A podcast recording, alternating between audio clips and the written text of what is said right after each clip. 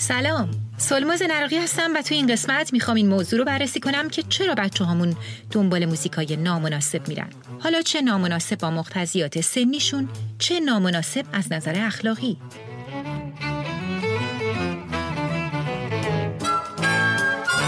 اینجا گوشه چشمه و شما به یکی از پادکست های رادیو فردا گوش می‌کنید.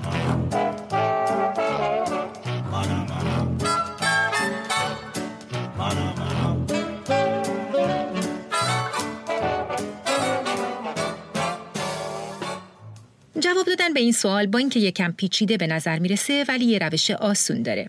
چطوری؟ اول از خودتون بپرسید اصولا آدمیزاد برای چی موزیک گوش می‌کنه؟ اصلا از موسیقی چی می‌خواد؟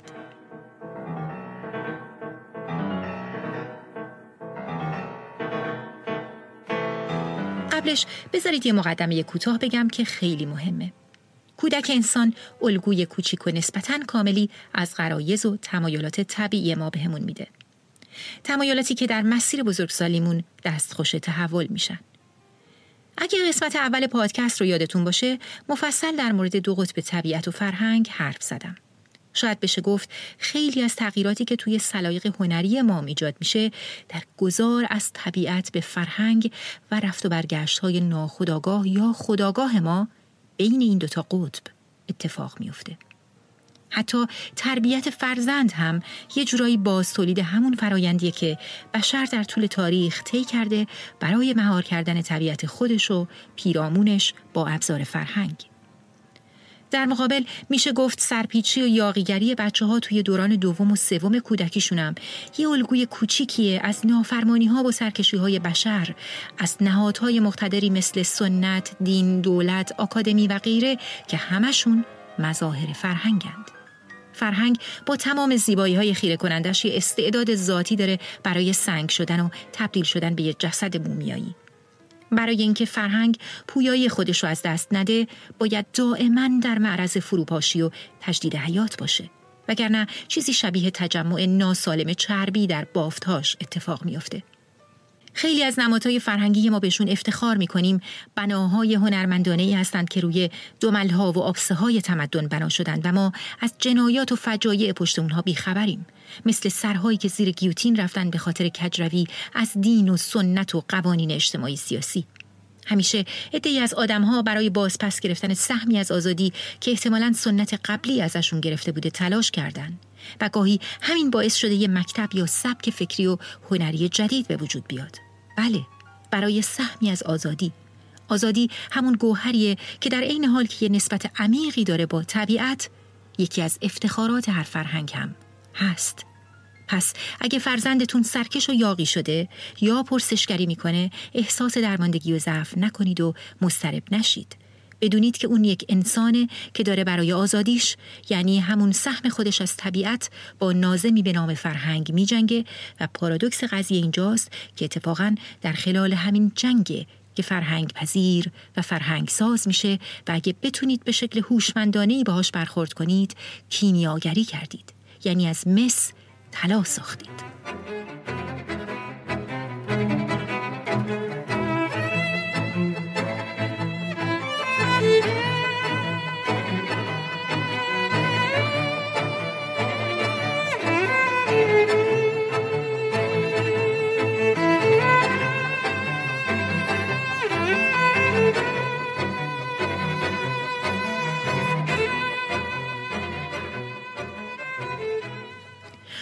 برگردیم و ببینیم مادما از گوش کردن به موسیقی چی می‌خوایم.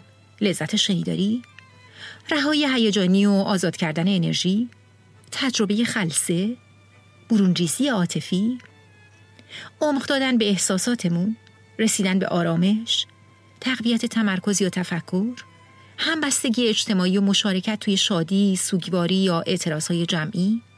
بله.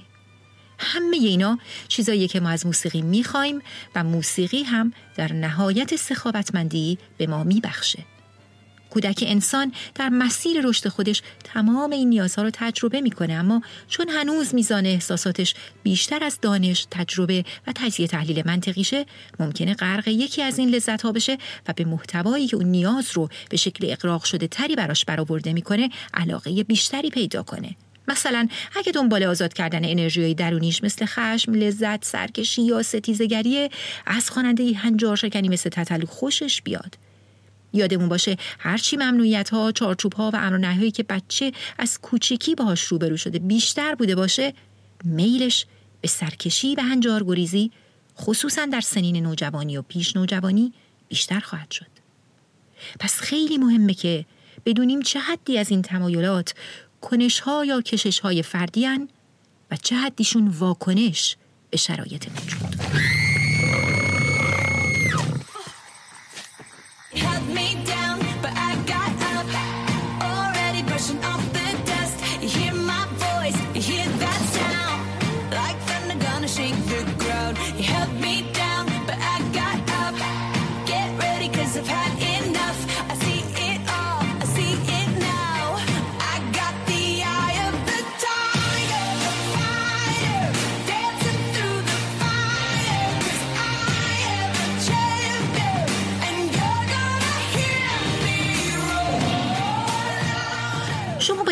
ریشه یابی گرایش های فرزندتون به موسیقی نامناسب مجموعی از دلایل رو در نظر بگیرید که شامل دلایل موسیقایی، دلایل اجتماعی و فرهنگی و دلایل فردی میشه.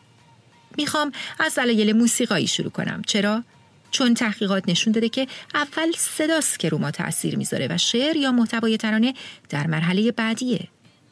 من ترجیح میدم مثل قسمت قبلی از مثال غذا برای توضیح مطلب استفاده کنم. حتما بارها شنیدید که مصرف زیاد مواد قندی و شکلات برای بدن و خصوصا برای بچه ها خوب نیست. همینطور فست ها و غذاهای چرب. اما انسان به صورت غریزی از خوردن این غذاها لذت می‌بره چون خوشمزه است.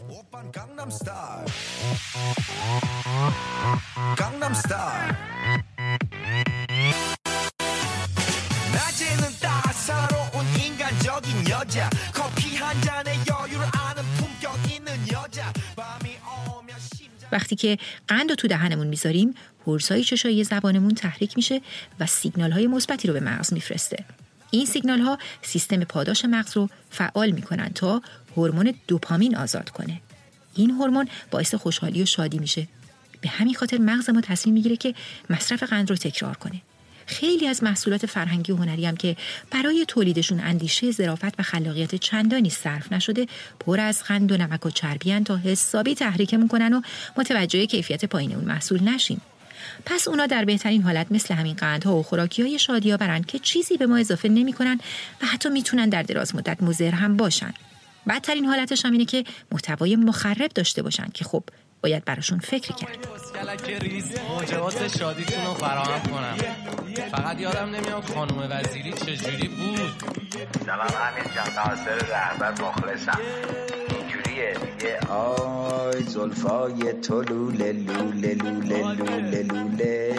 آی دختر سیاه قد کتوله اگه یادتون باشه در قسمت 21 گفتم که دانشمندا طی مطالعاتشون متوجه شدن برعکس تصور عمومی کودک نوپا قطعات موسیقی پیچیده رو بیشتر دوست داره و از اونجایی که مغز انسان در دو سال اول زندگی تا 90 درصد از ظرفیت بزرگسالی خودش رشد می‌کنه پس کودک نوپا این ظرفیت رو داره که محرک های قوی تر رو دریافت کنه و اتفاقا شنیدن موسیقی های پیچیده تر باعث فعالیت بیشتر شبکه عصبیش میشه و همه اینا به رشد ذهنی اون کمک می‌کنه.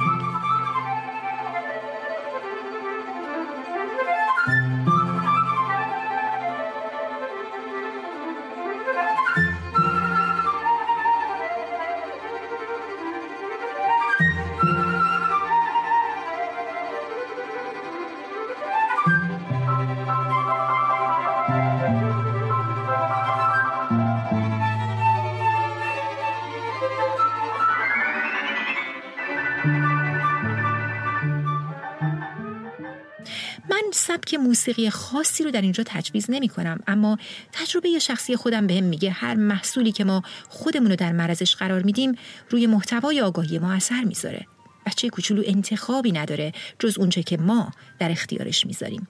بنابراین این شمایید که مسئول فراهم کردن مناظر صوتی و محیط موسیقایی فرزندتون هستید از همون اول. همونطور که مسئول تغذیه سالم یا ناسالم اون هم شمایید. بدون شک اگه کودک از ابتدا تغذیه فرهنگی غنی تری داشته باشه سلیقه بهتری پیدا می‌کنه و حتی اگه به طور موقت از یه چیزایی که لذت آنی و هیجانی همراه دارن خوشش بیاد بازم اون رو برای طولانی مدت انتخاب نمی‌کنه. قطعا موزیک های فسفودی محرک های هیجانی زیادی دارن مثل ریتم های پرتحرک یا صداهای پرحجم. متن ترانه هام هرچی هنجار شکنانه تر باشه قافلگیری بیشتری به دنبال داره و بچه ها همه اینا رو دوست دارن. اونا دنبال هیجان بیشترن. و دنیای ما پر از موسیقی هایی که مهیجن اما لزوما نامناسب و غیر اخلاقی نیستن و می‌تونن جایگزین های بهتری باشن.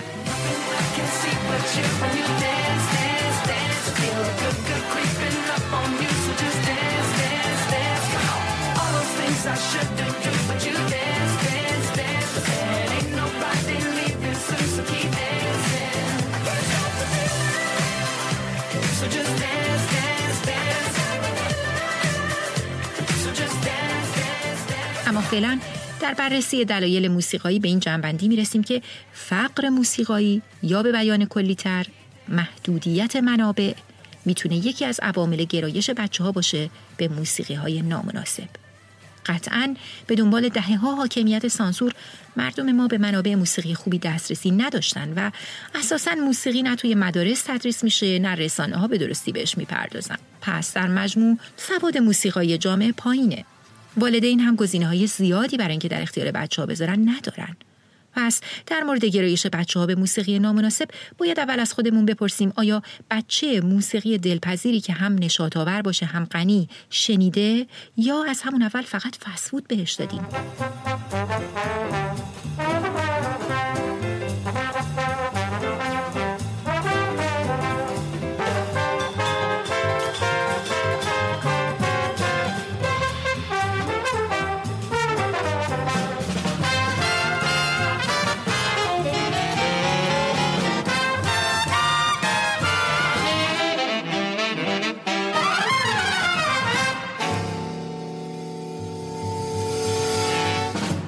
دلایل اجتماعی و فرهنگی کاربردهای اجتماعی موسیقی در مراحل مختلف رشد متفاوتن. در عواسط کودکی به خصوص بعد از هشت سالگی کودکان علاقه بیشتری به موسیقی رایج پیدا می‌کنن. این علاقه در دوران نوجوانی بیشترم میشه. تو دوره دوم کودکی دو تا اتفاق مهم میفته. اول اینکه بچه ها نحوه پذیرفته شدن توسط همسالان و ایجاد رابطه دوستانه پایدار رو یاد می‌گیرن. دومین اتفاق شکلگیری خودپنداره است. خودپنداره یعنی تصویری که فرد از خودش داره. از خودش می‌پرسه من کیم؟ متعلق به چه گروهی هستم؟ موسیقی پاپ به خوبی در خدمت این اهدافه. چون می‌تونه یه سنگ بنای اولیه برای دوستی ها باشه و باعث بشه بچه ها همتایان خودشون رو شناسایی کنن. دوباره باز فصل سر و سرما رسید دوباره باز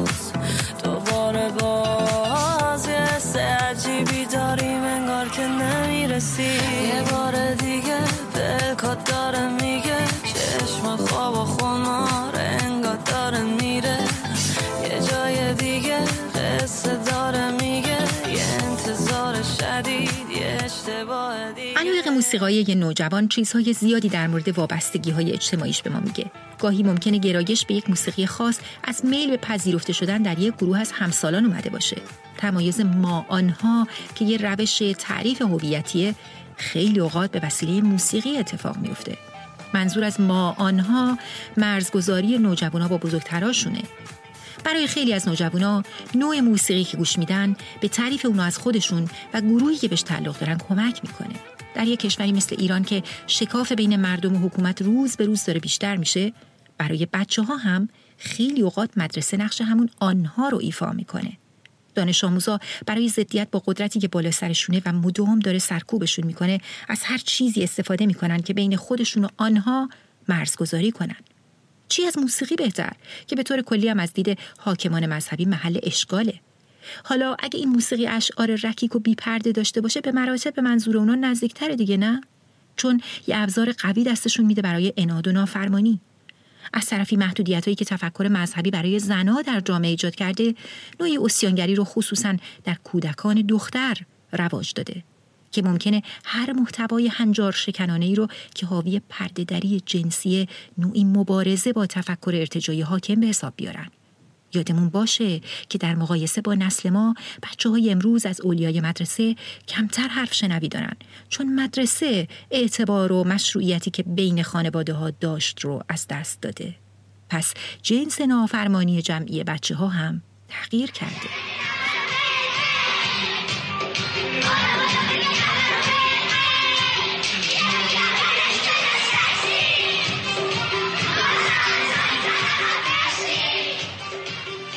خواننده که بچه مدرسه های مغنعه پوش دست جمعی ترانه غیر اخلاقیش رو می‌خونن بخش عظیمی از این موفقیت رو مدیون ساختار ایدئولوژیک آموزش و پرورش ایرانه.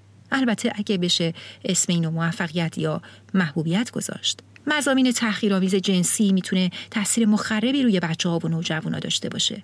امروزه در جهان خیلی از تحلیلگرها نگرانی های جدی دارند بابت ترویج پیامهای جنسی ناسالم در موسیقی و به این نتیجه رسیدن که چنین ترانه هایی می‌تونه به پسرها یاد بده که از نظر جنسی پرخاشگر باشن و با زنها به صورت یه شعی رفتار کنن و به دخترها و زنان جوان هم یاد بده که کار اصلیشون فراهم کردن لذت جنسی برای مرداست.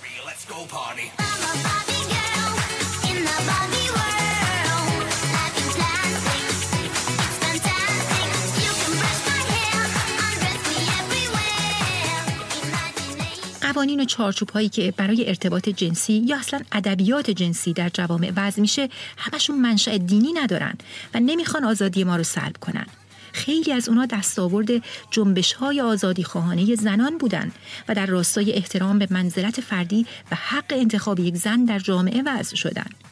اجازه بدید بقیه مطلب رو که به دلایل فردی می‌پردازه در قسمت بعدی بگم که به طور مستقیم به راهکارها رفت پیدا می‌کنه در گوشه چشم با من همراه باشید. با امید برای فردای بچه هامون